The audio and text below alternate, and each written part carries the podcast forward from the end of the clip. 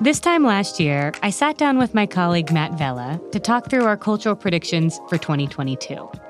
Matt is the editor of the FT Weekend magazine, so he's in the business of noticing cultural trends and good stories. And two years into the pandemic, he was really looking forward to a lighter news cycle. Matt, is there anything else that you would like to see in 2022 that we did not get to? I mean, I guess the small scandal, if that makes a comeback, I'll be so happy. Like, Yeah. I think there was like a time that the they had to shut down the Large Hadron Collider because there was like some baguette in it. Mhm. That kind of story where you know nobody gets harmed except some subatomic particles. I could deal with that. Right. Fast forward to today. That didn't happen so much, did it? Yeah, I don't know. I don't think so. 2022 has not been the easy year that Matt had hoped for. Russia's war in Ukraine has reminded us that peace is precarious. There's an energy crisis, there's a looming recession. But in all of our lives, there have also been lots of good things. And next year, there will be more. So as the year winds down, we're still looking forward and thinking about what comes next. Which means that today, Matt is back to talk about 2023. You sent us a ton of predictions over the past few weeks, and we go through them and we add some of our own. Then we invite FT editors and reporters to share their predictions on their own cultural beats. This is FT Weekend. I'm Lilah Raptopoulos. Matt, welcome back to the show. I am so thrilled to have you on. Thanks so much. So we're reuniting here after a year. Um, and last year, I was listening to last year's predictions, and the most popular one for 2022 was the return of the flip phone, Mm. Yep. which I'm sad to say didn't happen. Yeah, that Apple flip phone that they introduced was pretty amazing. really top notch. Um, so we're going to try this again. what was your cultural wish? Well, first, I wanted a remake of Three Men and a Baby. Yeah, so you wanted Three Men and a Baby, and instead you got Dahmer. So I think that, that's like a pretty good precursor to the rest of the year. Yeah, I think that basically sums it up. Okay, so should we go into our first prediction? Yeah. Okay, this is from Alice Danvers. Uh, let's hear it. Hi, I'm Alice Danvers. Um, I think with Twitter on fire, that blogging is going to make a comeback. Um, and I also think that there is space for Tamagotchis to make a comeback. They're basically vapes, but again, Oh my God, Alice on fire. So, what do you think? Uh, what happens if everybody leaves Twitter? Uh, Twitter. I will say I'm 100% pro the revival of Tumblr. You know, Mhm. like let's get a Ouija board and some tarot cards and seance it up here and just bring it back to life because I'm ready to go back to that. Yeah. I don't know if it'll actually happen. What do you think? Yeah, I mean, this is like a desire. It feels like a desire for old school technology, right? Like we want Tumblr, we want the blog. The Tamagotchi, Alice says, is a vapes but a game. Surely Yeah, a, a vape Tamagotchi that for people. has a Tamagotchi built into it is something that we could have. Tamagotchis are. It was like a late '90s or early 2000s game that you would clip onto your belt, and uh, you had to sort of just like feed a little animal and make sure it didn't die. Yeah. I mean, it's Uh, perfect it. for embedding in a vape. You know, as you're killing yourself, you take care of a fake life. Creature. Yeah, it's perfect. yeah. Yeah. I mean, the other thing, we don't have to go deeply into Twitter, but the thing that it makes me think about is like over the past few years, so much of the influencer economy and even like the media economy is built on how many followers you have. And if one platform just kind of like disappears, then does having a lot of followers actually correlate to being more important? Mm, like, mm. does that just does that just not matter anymore? I don't know. I think the underlying vibe of the kind of panic on Twitter is like, somebody please stop this thing because none of us can really cope with the thought of it not being here anymore. But it's getting pretty crazy. It's a Mhm. little bit like when your favorite celebrity goes from having like a fun meltdown to, is this person Yeah. going to like hurt themselves? Please stop. Yeah. You know, Yeah. Okay, shall we go to the next one? The next one is Flora McKay from London. Hi, Lilah. This is Flora McKay calling from Mile End in London. My wish for 2023 is that we see Big Brother style authenticity and reality come back to the world of reality TV. Um, luckily, we've got that show coming back for us, but I want to go back to like the old days at the Real Housewives of Beverly Hills with Lisa Vanderpump. Um, but yeah, I'd love to see um, real people living real lives, no kind of constructed narratives, no sort of self constructed identities, just um, everyday, boring life. Yeah. Um, what do you think? Do you want real world season one style reality TV? No, but I would definitely take early Real Housewives. There definitely was something going on with Bravo this year. I, I never heard of BravoCon before, and then all of a sudden it was like everything in my feed for weeks. And Mm. so I definitely think there's something around the sort of like low stakes drama. I I totally sign up for that. I completely see the appeal in in the reality TV show where like the slight is that you came an hour later than what the invite said. Like easy to handle sort of interpersonal drama that doesn't escalate into murder or robbery or, you know, um Is that what's happening, Matt? I, I mean, for those who don't know, meaning me, like what's happening on Real Housewives right now that's different oh from God. what was happening 10 years ago? Okay, well I'll I'll stand it. Fine. Okay. it's just you know there are people going to who are facing jail sentences for for fraud and um there are home invasions happening and i mean i guess in the sense of like television reflecting reality maybe that's accurate or whatever but i'm definitely down to come back to social faux pas and you won't believe what she said i don't know you Yeah, you don't she was late partake in for lunch. reality television I do, but not the Real Housewives. I've been trying to avoid it for my sanity. Mm, mm. I think um, some of the other people who wrote in uh, made a similar point of kind of wanting some kind of authenticity, whether it's in reality TV or television and film or, Yeah. or books. I think I was thinking about why that is the case. And I think it's because there's so much more media now and it's coming out so, so much faster. And uh, the more you see and the faster you see it, the more the patterns become obvious. And I think that kind of yearning for a little bit of um, unscriptedness, even in the quote unquote unscripted programming out there, it totally makes Mhm. sense. And I, I feel the same.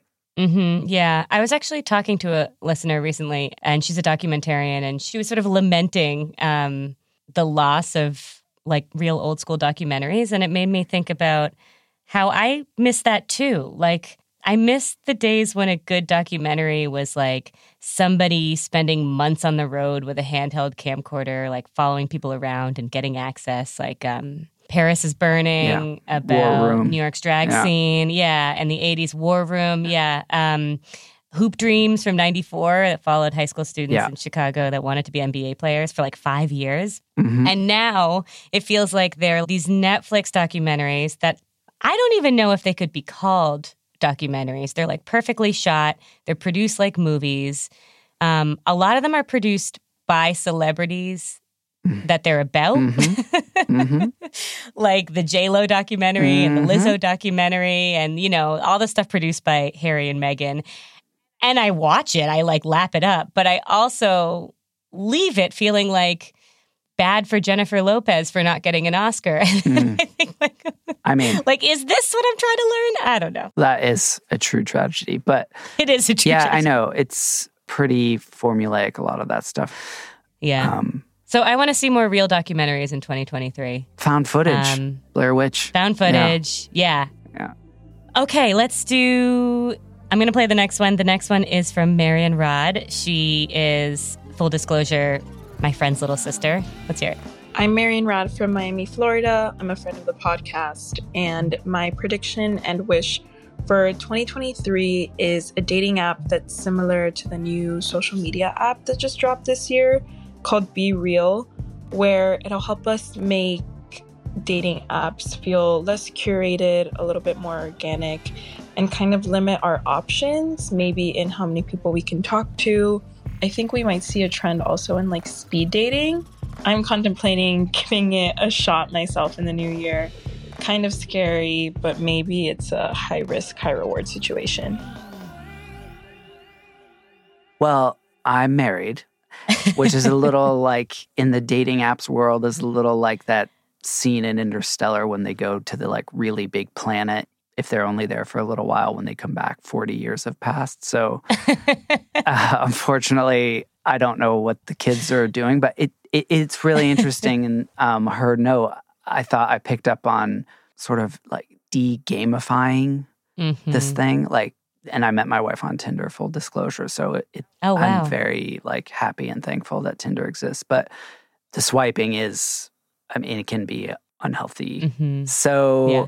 I think speed dating is a really good one. What do you think? Yeah. Be Real is a really interesting app to me because it feels like this reaction against how curated the internet is becoming, like how corporate it's getting and how like corporate every app gets over time.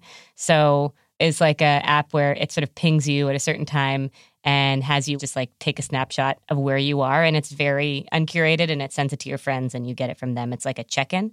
And I get that. Like I get why people want to do that. Yeah. I mean, dating wise, I make it a rule not to talk about my dating life on this show. Okay. but I will say, So you just let me totally be a wife guy, and then you're not gonna like step up. Thanks.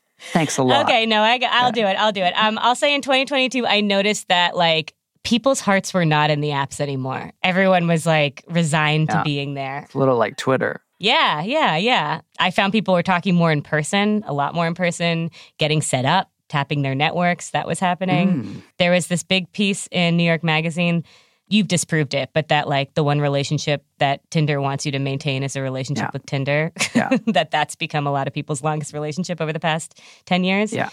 So yeah, so I I get it. Like I think speed dating would be a hilarious thing to go into style. I think it might need a rebrand for for 2023 because at this stage it's not really speed dating. It would be slow dating, right? Because Yeah. compared to the apps and compared to swiping and location and You're right. actually just spending 15 minutes in front of another person, even if you're not into it, it is a slower version of what you're doing with an app.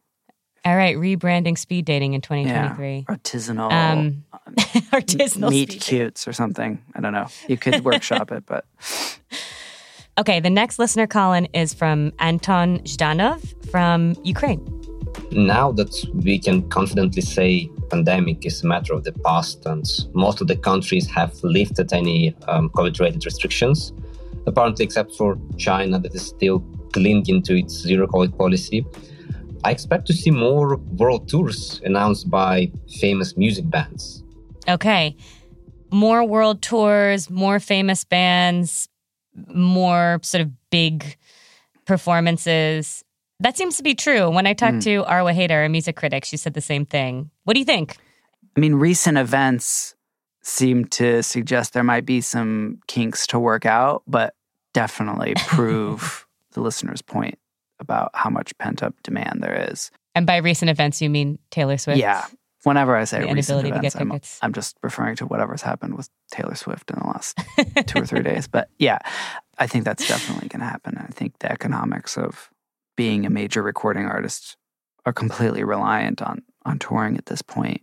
So yeah, I think it's great.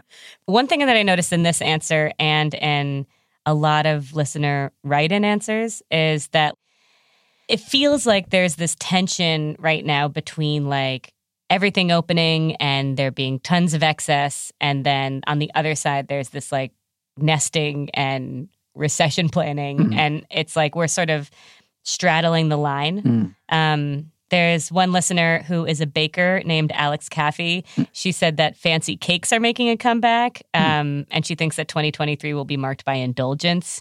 That history shows that after a plague, there's a renaissance. So we're all just going to indulge. But then on the flip side, there were a lot of listeners that were like, we're in recession world. Don't bother us. Like um, Sarah Barraclough from London said that we'll be doing more dinner parties and brewing our own beers and baking our own bread to keep costs down. And she thinks there will be a rise in thermal loungewear to keep heating bills down. yes. Bring on the Uniqlo. One uh, listener said that we're moving deep into like next level cottage core, where there's more secondhand farmhouse furniture in our homes. One person said we're a couple stressful news years away from full on bonnets. you mean like a reversion to pre whatever? To Oregon Trail. Okay, all right. sure. Well, oh, how to be optimistic about the end of the world. That is very. and do you stay in for it or do you go out? That's really the, yeah. the question. No, but um, that is the eternal question. Not to be stuck too much on television, but I do think one of the reasons White Lotus has hit so hard this year is that it, it kind of addresses this question in a way. Like basically, Brexit happens, and you have this thing that's not supposed to happen that that happened and everyone's mm-hmm. brains start to get scrambled. And then Trump yeah. beats Hillary, which wasn't supposed to happen. And it's just been like an unending things that weren't supposed to happen mm-hmm. after the next like war in Europe. What like that doesn't that doesn't compute. Yeah. Uh, not to mention the the little thing of the pandemic, and I feel like that bizarre sound from the music at the intro, that like sound is like, please don't put yeah. that in. Please put cut in the, the actual music if you can. But that's the sound of all of our brains turning into soup after the last six years of relentless events. Yeah.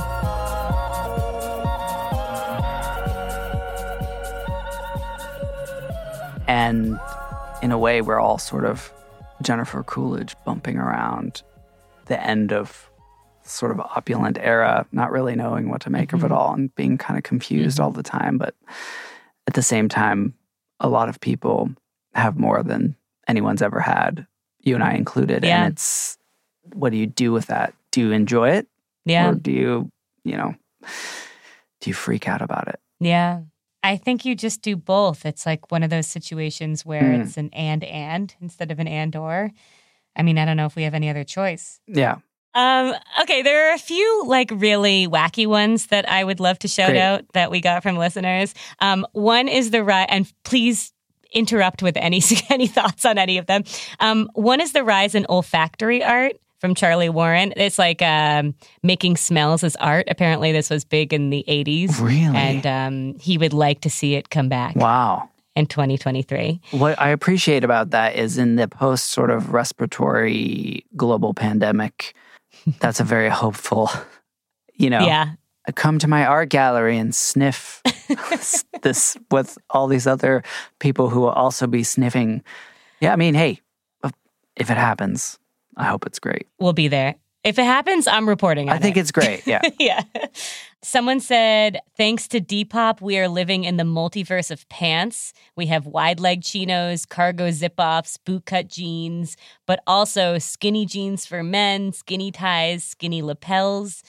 Yeah, so 2023 will be a rise in in a plethora of pants. So we're gonna go even more. The kaleidoscope of men's pants is gonna get even more fantastic. And yeah, okay, I'm I'm on board for that. I've definitely had a sort of George Costanza, what is the deal with pants type of thing several times this year. But, you know. Yeah, me too. L'chaim, you know, great. Totally. Skinny pants. Um, pants. There was somebody who said that Dobermans are cool. Like there's like certain new breeds oh, of dogs that not. are getting trendier. Sorry. You don't think so? Hard disagree. I, I, think any kind of scary dogs, no bueno.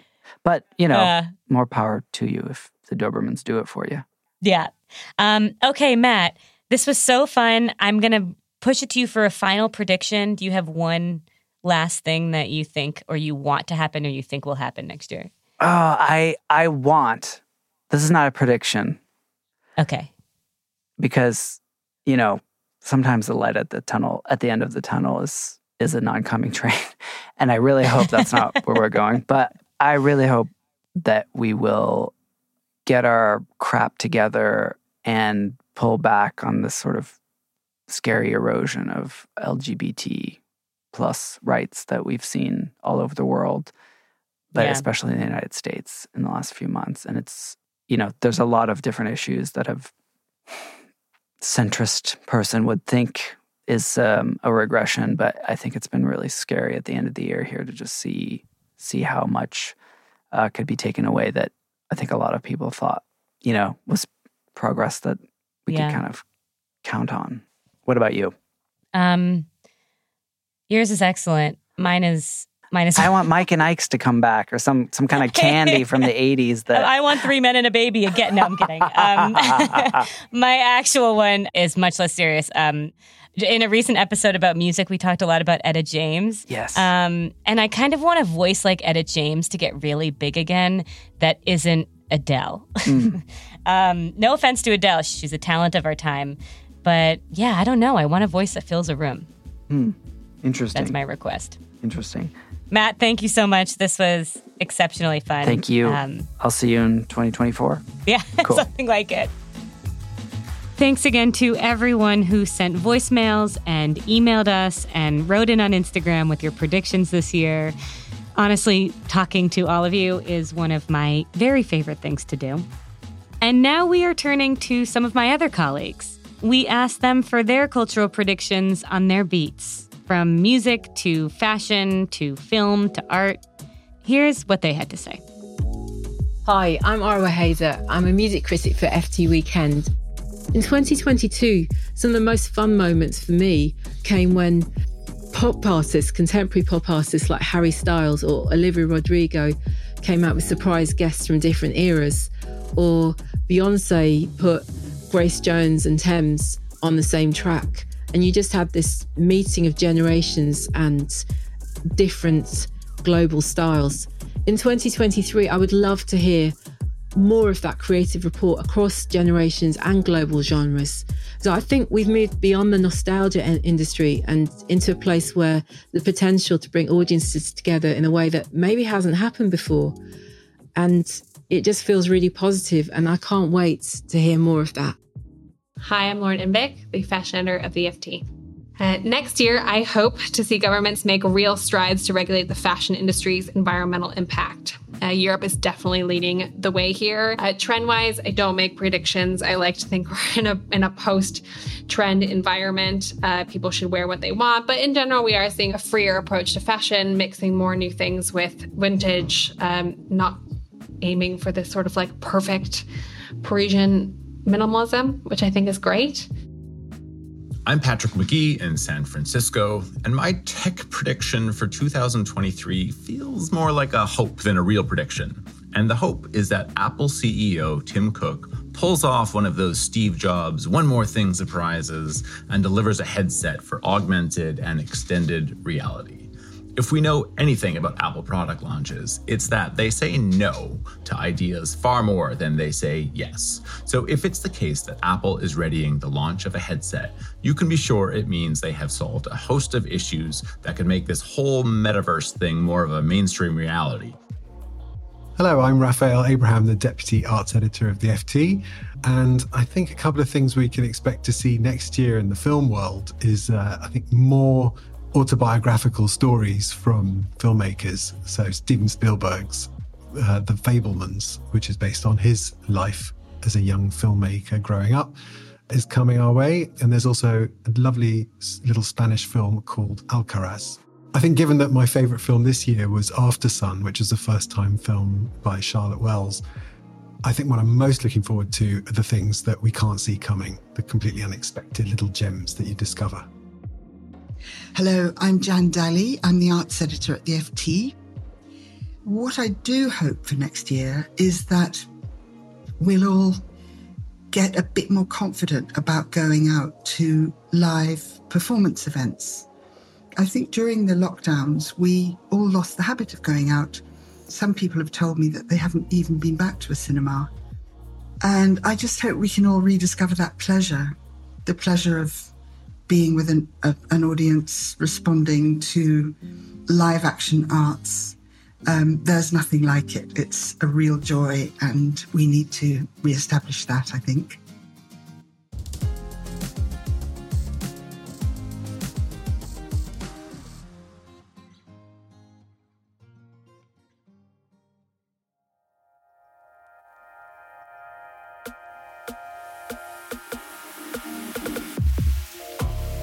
That's the show this week and the final show of the year. Thank you very much for listening to FT Weekend, the podcast from the Financial Times. Thank you also for being part of it, for talking about cultural trends with me, for telling us your stories. This might sound cheesy, but it's honestly quite hard for me to express how fulfilling of a year this has been. We're taking a few weeks off, but we will be back for our first episode of 2023 on Friday, January 6th. It's a good one. My colleague Helen Warrell has written about women spies in MI6 which is Britain's foreign facing intelligence agency. She spent six months with them, which is unprecedented, and she joins me to talk about what their lives are like. Then, right after you've made your New Year's resolutions, we have Tim Harford on to tell us about the value of quitting. I would really love to hear what you've thought of the show this year. You can find me on Instagram and Twitter at Lilah Rapp, mostly Instagram, and chat with me there. You can email us at ftweekendpodcast at ft.com, or you can follow the show on Twitter at ftweekendpod. As a holiday gift to us, we would love if you could take a minute or two right now to just leave us a rating or a review on Apple or on Spotify. That really helps support the show.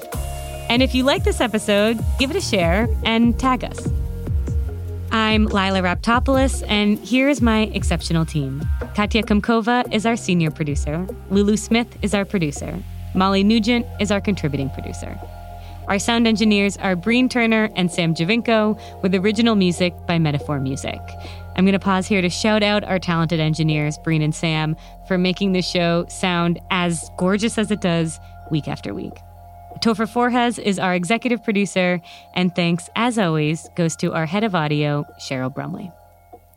Have a very happy holidays, and we'll find each other again next year.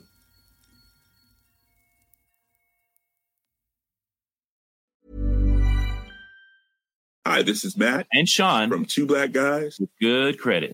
From a local business to a global corporation.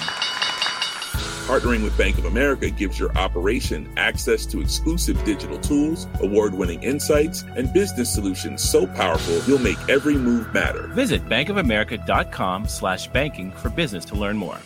What would you like the power to do? Bank of America, NA, copyright 2024.